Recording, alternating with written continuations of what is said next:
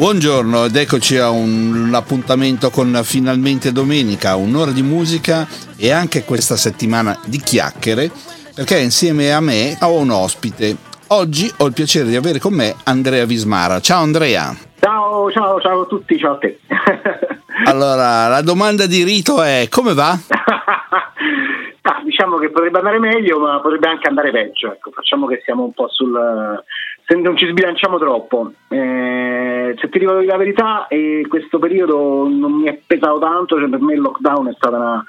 quasi una bella esperienza, soprattutto stando qui a Venezia e vedere la città mh, praticamente vuota è stata una cosa bellissima. Eh, l'acqua pulita, l'aria, l'aria, pulita, gli uccelli che cantavano, eh, insomma, tutta una serie di cose che, hanno, che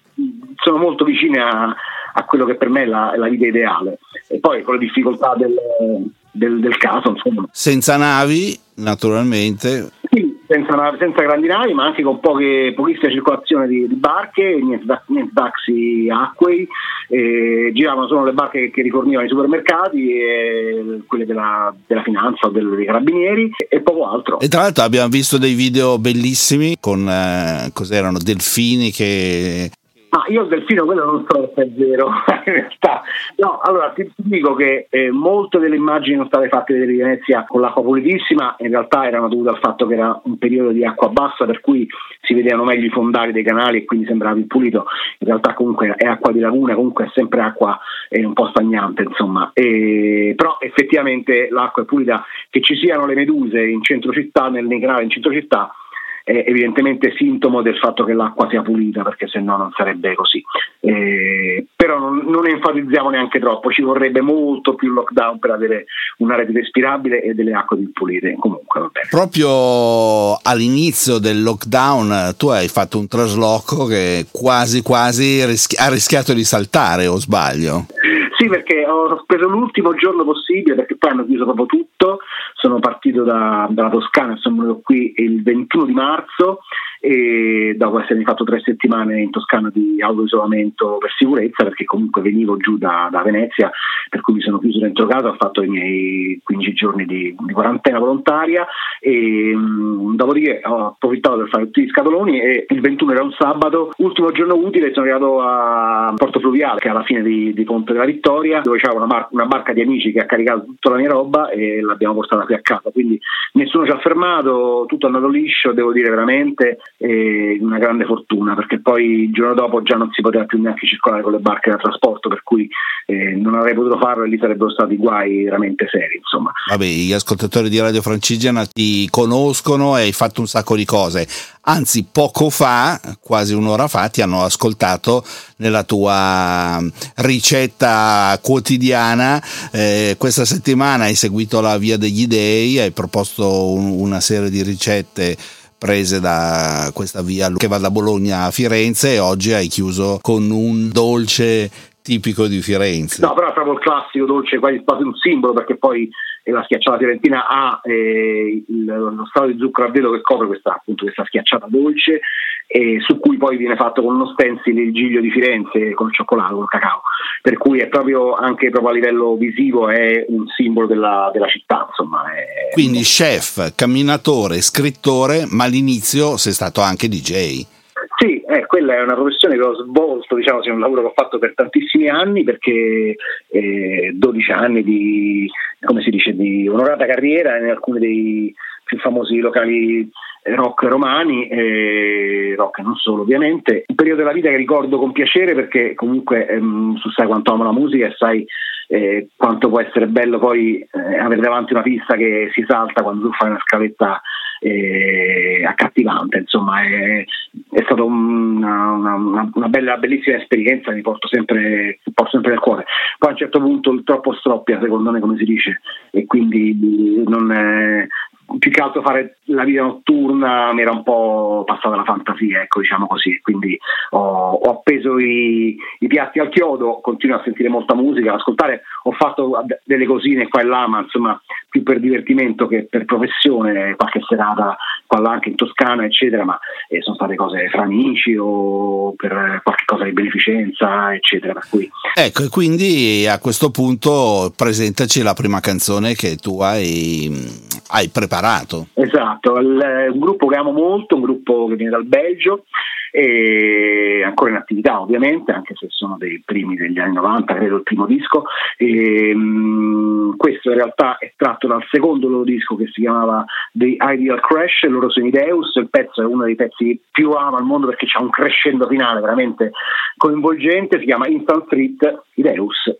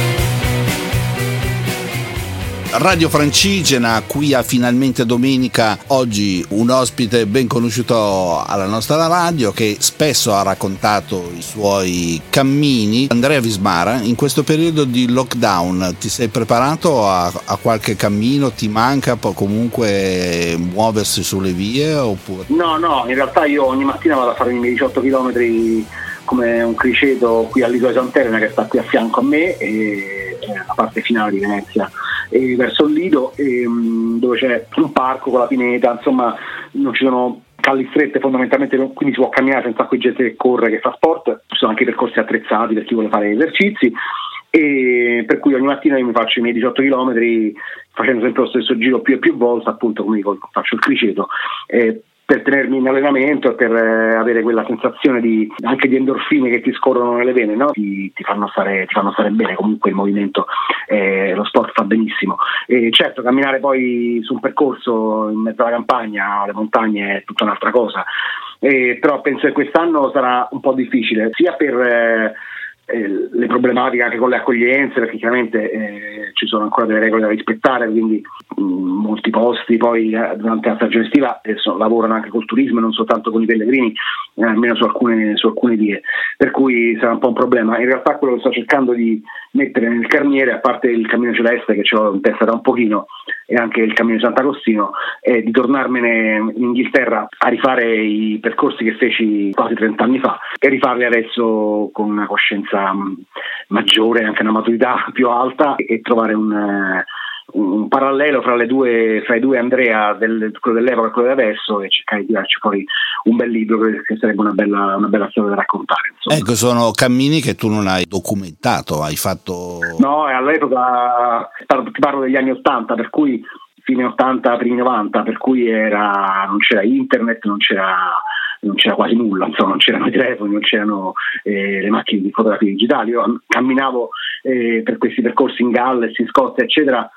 con le mie due macchine analogiche che pesavano di Dio, scattavo rigorosamente in analogico con Gullini, una macchina caricata a bianco e nero e una diapositive. E ho ancora tantissime foto che ho ottenuto per, eh, per documentazione, ma poi ricordi ce l'ho tutti nella testa. Uno era al Vallo d'Adriano, poi ho fatto, feci questo confine tra Galles e Inghilterra dove c'è un, anticamente un altro muro, si chiama Loffas Dyke Path e poi c'è anche il Pembrokeshire Coastal Path, la punta estrema a sud-est eh, del Galles, eh, tutte scogliere molto molto belle, devo dire la verità. Ecco, prima di riprendere questo discorso dell'Inghilterra, tu sei anche fotografo, come eh, diciamo organizzarsi per un cammino? Si usa solo il cellulare oppure no? No, no, io ho sempre le macchine, la mia Nikon, insomma, con due obiettivi, un, eh, due zoom, un, eh, un, grandangolare, un medio grandangolare e poi un medio tele, e, in modo da, da coprire un po' tutte le cose, se voglio beccare qualche animale un po' più da vicino posso usare il tele e non, non è spintissimo però insomma anche perché quelli spinti pesano tantissimo.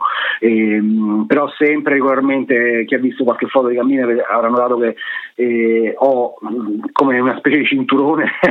a cui sono appese due borse una c'è la macchina fotografica generalmente con l'obiettivo piccolo appunto il, il grandangolare e nell'altra c'è il, il tele da, da, sostituire all'occorrenza. E i rullini ormai ormai non si portano più eh, c'è molto meno peso perché le macchine pesano molto di meno rispetto a quelle analogiche, e, però chiaramente è un ingombro, però eh, si fa, almeno io faccio generalmente sia foto eh, per l'archivio con la macchina fotografica e poi quelle da mandare al volo su, sui siti, sul web e compagnia bella, le faccio generalmente con, eh, con il cellulare, che viene predisposto alla massima risoluzione, per cui insomma vengono comunque foto abbastanza carine, voi lo sapete perché le avete rilanciate più e più volte. E Beh, però è la praticità di, di, di, mandarle subito, cioè uno fa una sosta di 10 minuti, si mangia un po' di mandorle e manda tre foto sul, sul, sito, insomma, quello che è, sul blog, eccetera. Per cui quella è sicuramente una cosa molto più pratica all'epoca, all'epoca di tornare, sviluppare tutto, scegliere, selezionare, stampare, insomma,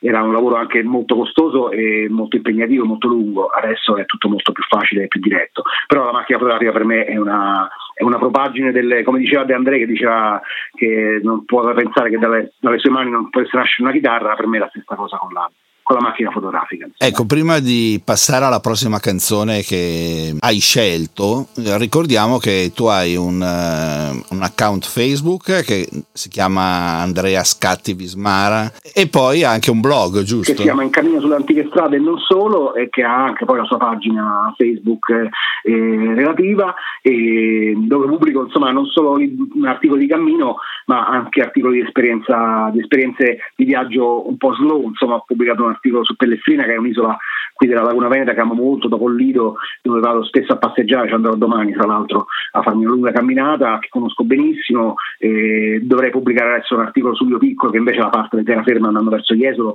una zona molto interessante fatta di barene che è la tipica conformazione lagunare di terra e vegetazione, si fa un po' di tutto, parlato di Comacchio, della, della sagra dell'anguilla, insomma si cerca di affrontare un po' più di argomenti vari, non soltanto il cammino, anche per tenere vivo un po' il, il blog. Quindi... Ecco, hai parlato di cammini a, negli anni Ottanta e, e, questa è una canzone di un gruppo molto anni Ottanta. Il gruppo in questione ha cambiato molto anche soprattutto dal vivo la sua formazione, ormai eh, parliamo delle Dash Mode, Martin Go- hanno un batterista, cosa che prima non c'era,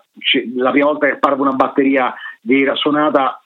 fu il tour di Sons and Fade Devotion in cui eh, Alan Wilder eh, ogni tanto si metteva dietro la batteria a suonare. E adesso sono proprio un batterista anche abbastanza cazzuto, insomma bello ignorante e Martin Gore sta quasi sempre alla chitarra per cui hanno, hanno, cambiato pure un po' loro come aspetto dal vivo e come modo di, di esibirsi. Comunque questo è un classicone dell'epoca eh, più vecchia, Depeche Mode, eh, un classico anche dei loro concerti, eh, veramente una vera hit, si chiama Never Let Me Down, Depeche Mode.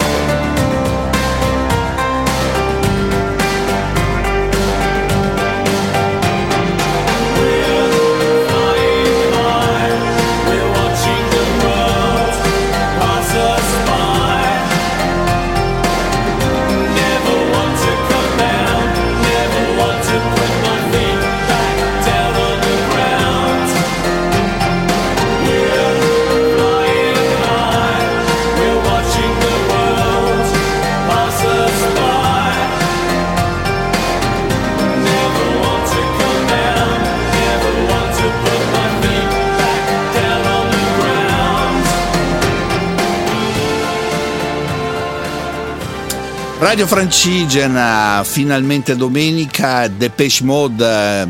scelti da Andrea Vismara che è al telefono eh, con me. Eh, fotografo e an- ex DJ, diciamo, comunque anche scrittore, perché un, un po' di libri ce li hai. Sì, c'è un carne di, di cinque libri, diciamo, e due romanzi pubblicati per Edizioni Spartaco, il primo nel 2014 si chiamava Iddu ed era ambientato in parte a Stromboli, ma in realtà poi parlava di persone che venivano da, dai quattro angoli del mondo. E il secondo romanzo è Bisesto, che è uscito due anni fa, e, per Halloween, è una novella gotica abbastanza ironica in cui si parla della morte, ma con molta ironia e in maniera abbastanza eh, divertente, eh, della morte dei cimiteri monumentali italiani che sono una mia passione. E, e poi ho i libri di cammino, ovviamente, la mia Francigena e la, i giorni di postumia, che sono entrambi pubblicati da Edizione dei Cammini, di cui sono anche il direttore editoriale, e, e, il, ehm, e sempre per loro ho pubblicato il ricettario Pellegrino e il nuovo ricettario Pellegrino, che sono i due libri da cui stare ascoltando tutte le ricette, sono tratte ricette che state ascoltando in questi giorni eh, da qualche settimana a questa parte. Insomma. Certo, una delle attività dello scrittore, anche di una casa editrice, è quella dei tour di, per presentare i libri, quindi contatto col, col pubblico. In questo periodo anche tu sei andato sulle parti virtuali oppure... Sì, qualche, qualche presentazione virtuale l'ho fatta, anche se non, non ci credo particolarmente, però insomma eh, farsi una chiacchierata, un aperitivo letterario online è sempre meglio di niente. E certo, manca proprio quella cosa che dicevi tu, cioè il contatto con il pubblico, avere un, un pubblico che ti ascolta che si fa conquistare dalla storia che racconti, insomma, che poi si compra il libro o non lo compra, comunque ti chiede informazioni, eccetera, è la cosa più bella, cioè il rapporto con, con, con i lettori. E quello manca, mi manca tantissimo. E spero di tornare presto perché poi appunto ho delle cose in ballo e sto scrivendo due nuovi romanzi mezzi più o meno e, e poi sto buttando giù questo, questo, libro che non c'entra niente con le cose precedenti ma che è una, una, mia passione legata anche alla musica. Siccome appunto ho sempre amato molto Venezia ho frequentato tantissimo adesso ci vivo um, sono sempre rimasto abbastanza stupito di come soprattutto negli anni 90, 80, 90 ehm, il fenomeno della musica reggae sia eh, diventato così mh, virale, si direbbe adesso, qui in laguna. Mi, non mi spiegavo il perché, non mi immaginavo, sai, sul sound system, Salento, le spiagge caraibiche, insomma, queste cose qui aveva un senso. Il fatto che, che, che il reggae avesse sfondato in una città che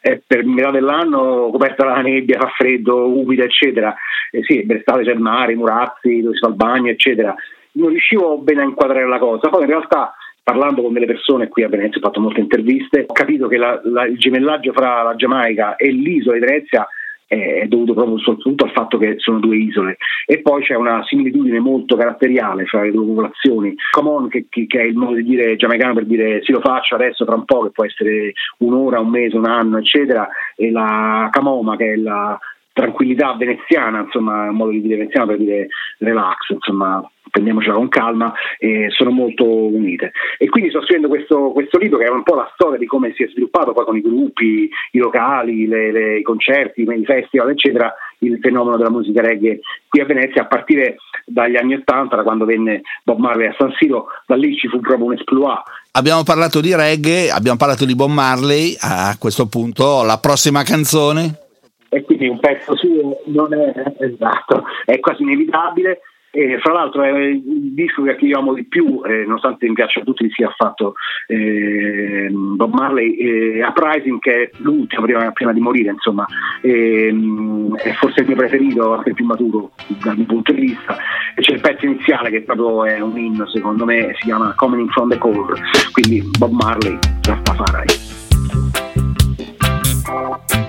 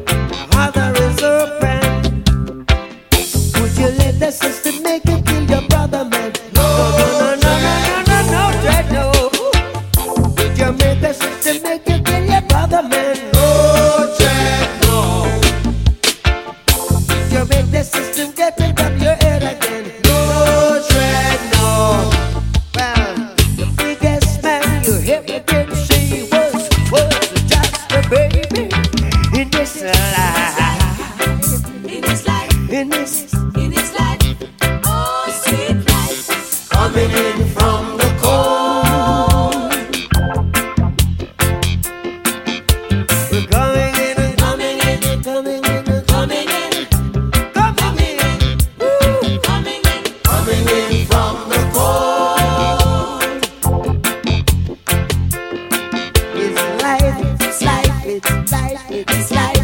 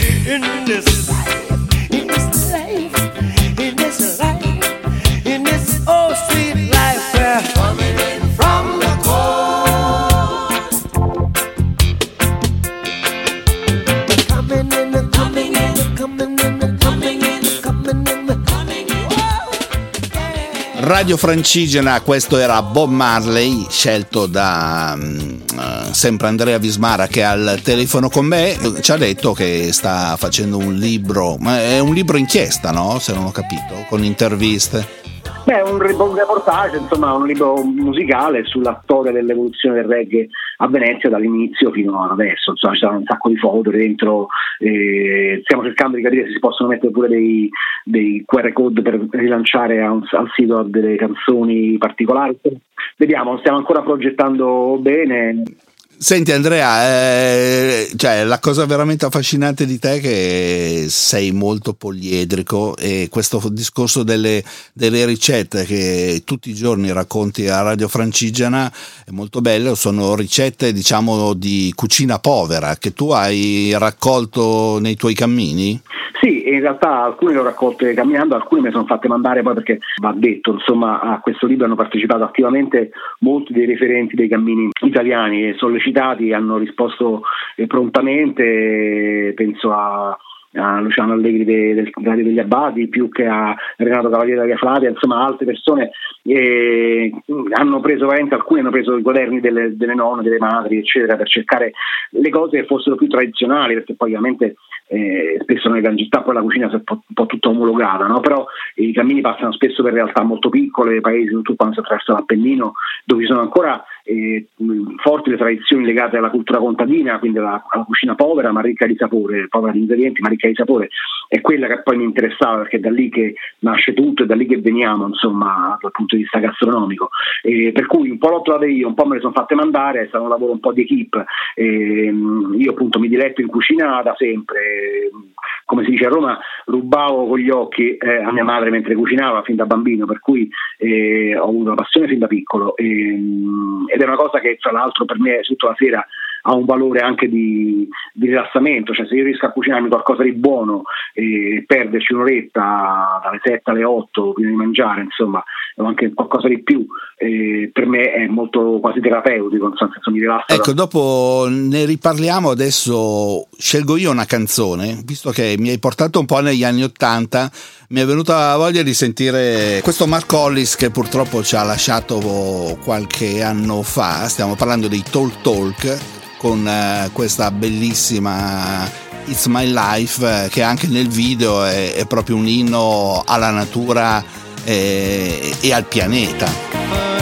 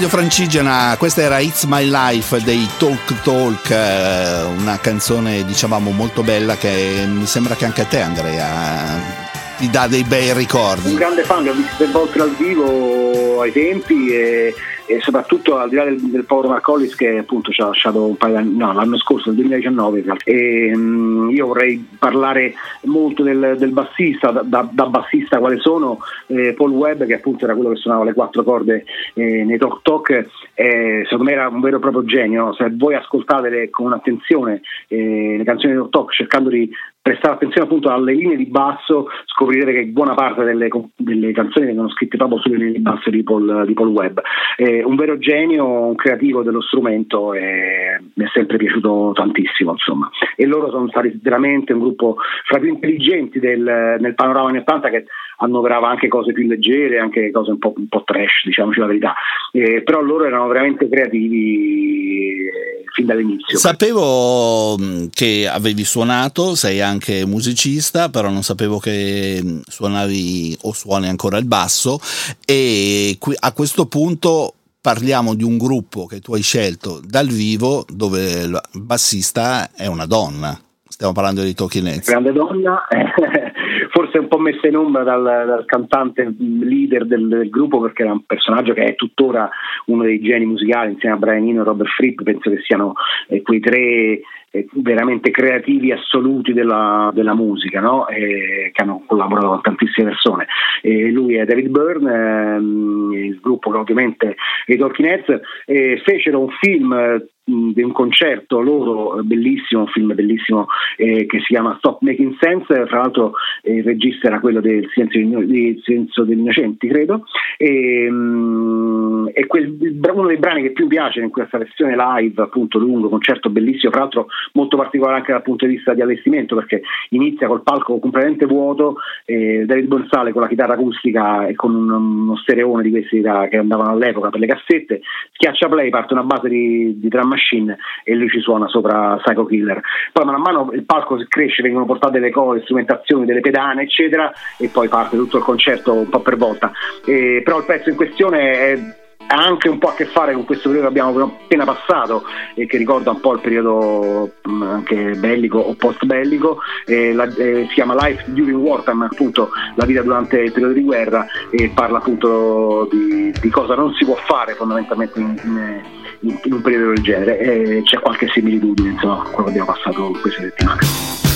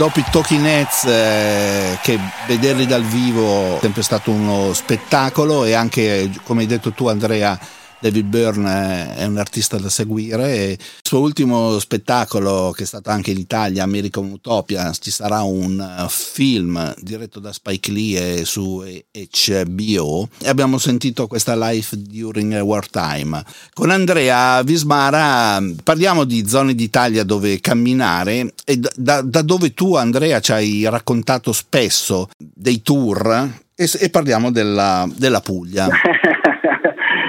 No, ecco, è sicuramente una terra bellissima, eh, soprattutto la parte eh, più a sud del Salento, insomma, eh, le terre di Leuca, ricca di storia perché lì si, sono tante popolazioni che sono avvicendate, i Messari prima di tutto, eccetera. C'è tanta archeologia, tanti borghi ancora eh, bellissimi e rimasti quasi inviolati, insomma, con queste pietre bianche, una pietra leccese che la fa da padrona anche nelle chiese eh, il barocco di Lecce, se penso a, a, a, ecco, a questo mi, mi, vengono ancora i brividi perché sono cose di una bellezza infinita. Ecco, lì veramente secondo me si raggiunge la summa di eh, tutta una serie di cose che possono essere belle durante il cammino. La bellezza del paesaggio, perché chiaramente non c'è solo il mare, parliamoci chiaro, in Salento c'è anche l'entroterra, le olivete, quelle che si salvano, ahimè, dalla xylella, le, mh, le pagliare che sono queste torri tipo, tipo una specie di, di nuraghi, insomma, diciamo così, tipiche locali. E, mh, ci sta il, il, buon cibo, soprattutto il buon vino, perché in Salento si produce dell'ottimo, dell'ottimo vino, c'è la cultura, c'è la musica e, e poi c'è anche il mare, ovviamente, da, da, di cui godere spiagge eh, caraibiche, eccetera. Andarci poi fuori stagione, eh, che non è mai fuori stagione in Salento, perché io sono andato anche a febbraio una volta, si faceva un po' fresco, ma insomma non era freddissimo come può essere da altre parti, insomma, per cui si girava bene comunque. Eh, vale sempre la pena, ecco, è un, un, luogo che mi è entrato nel, nel cuore, dove ho, ho seminato amici eh, da cui sono stato raccattato in qualche modo e, e in cui torno sempre, sempre volentieri. Ma però al di là della Puglia insomma camminare in Italia credo che sia sempre un'esperienza meravigliosa dove si va, dove si va insomma eh, paesaggi diversi ma sempre bellissimi borghi interessantissimi città d'arte c'è talmente tanta, tanta bellezza nel nostro paese eh, a volte un po' lasciata a se stessa, che dovunque si vada a piedi sia sempre un bel camminare, insomma si sta sempre bene. Ok, andiamo con la prossima canzone, Andrea. Sì, io volevo un gruppo che, che ho amato tantissimo, che ama ancora molto, anche se ormai negli ultimi, ultimi album non ho più seguiti perché secondo me poi sono un po' incastonati eh, in loro stessi eh, però i, i Cure io veramente fin dall'inizio l'ho, l'ho adorati eh, Robert Smith, eh, Simon Gallup tutti gli altri insomma l'allegra banda dai capelli cotonati e, mh, li ho visti spesso anche dal vivo uno di quei gruppi che suona tre ore senza problemi e che veramente ti regala un concerto memorabile ogni volta. E, mh, il brano è preso da un disco degli anni 80 si chiama Kiss Me Kiss Me una ballata romantica molto bella, molto movimentale, si chiama Just Like Heaven, Cure.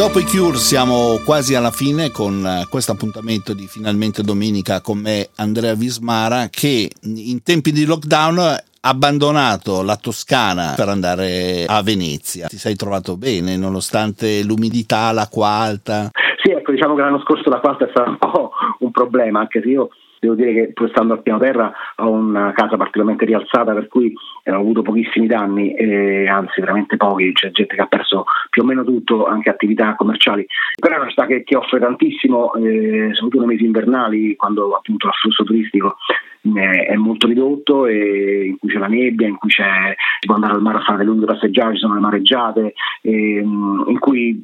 ci sono i veneziani fondamentalmente, che sono pochi ma sono agguerriti e quindi si sta, si sta benissimo. Però è un posto pieno d'arte, di mostre interessanti, ci sono le biennali d'arte, architettura, quest'anno purtroppo è stata spostata quella di architettura l'anno prossimo, eh, quella del cinema si farà, dove c'è tanta roba da fare, tante cose da vedere, tanta arte, tanta cultura. Ci vorrebbe una gestione un po' più oculata, non abbiamo un sindaco proprio eh, all'altezza, ma eh, non si può avere tutto dalla vita. È una città che va rispettata, questo mi sento di dire, eh, andrebbe rispettata di più e capite le sue vere necessità, bisognerebbe lavorare per questo. Insomma, eh, ecco, il MOSE è stata una, una vera macchina da soldi per chi l'ha fatto e si è intascato eh, milioni e, e non serve perché non funziona, ovviamente, come potete vedere. Voglio farti una domanda, ma i veneziani sono un po' delle vittime di questa situazione del, del dell'esposizione massiccia de- al turismo oppure un po' perché comunque portano del benessere? Beh, per chi si è trasferito a, a Mestre, magari ha preso casa in terraferma e le case che aveva mh, qui le ha affittate, le affitta, eh, ho fatto bed and breakfast fa case vacanze e molta gente ci guadagna anche parecchi soldi. E, e ci sono molte case abbandonate o scritte che potrebbero essere occupate dai residenti. Bisognerebbe fare un, un piano proprio per riportare i residenti a Venezia. Questa è una cosa fondamentale, perché se la città poi alla fine muore, diventa una specie di una parca che chiude. Eh,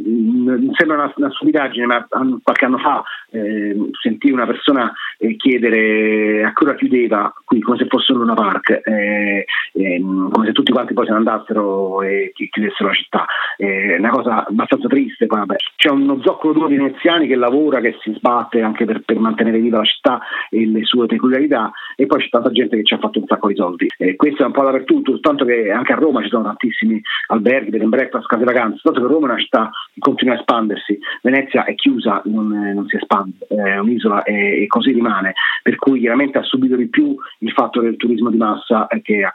che ha sconvolto un po' tutte le città, però ripeto, una città grande ammortizza meglio eh, questa- questo fenomeno, una città piccola e chiusa eh, ammortizza di meno, per cui insomma bisognerebbe lavorare di più, per questo dicevo una, una- un- ci vorrebbe un illuminato, un vero illuminato, per, una persona illuminata per, per eh, amministrare questa città. Perché da, da forestiero solo l'idea di vedere quelle immagini, di questi transatlantici passano in mezzo quasi a- ai, ai calli o alla, o alla laguna, eh, cioè, L'anno scorso sono un paio di volte, cioè uno si è schiantato contro una banchina, fortunatamente la marita, eccetera, ma uno ha rischiato di, di schiantarsi a due passi da qua perché è partito tra l'altro con una tempesta in atto di quelle belle violente, con vento non so, fortissimo, pioggia, eccetera, e visibilità ridotta. Ecco, sono delle linee vaganti, eh, è come vedersi passare un, un condominio di otto piani lungo eh, non so quanto, 200-300 metri, però non si sente questa contestazione. No, no, in realtà c'è un comitato molto forte che è il comitato Non Grandi Navi che si dà molto da fare, ha fatto una manifestazione proprio sabato scorso, scusatemi, alle, alle zattere, eh, però sai, eh, questi sono poteri molto forti, è come quando parliamo dell'immondizia a Roma, insomma, eh, scardinare certe- certi sistemi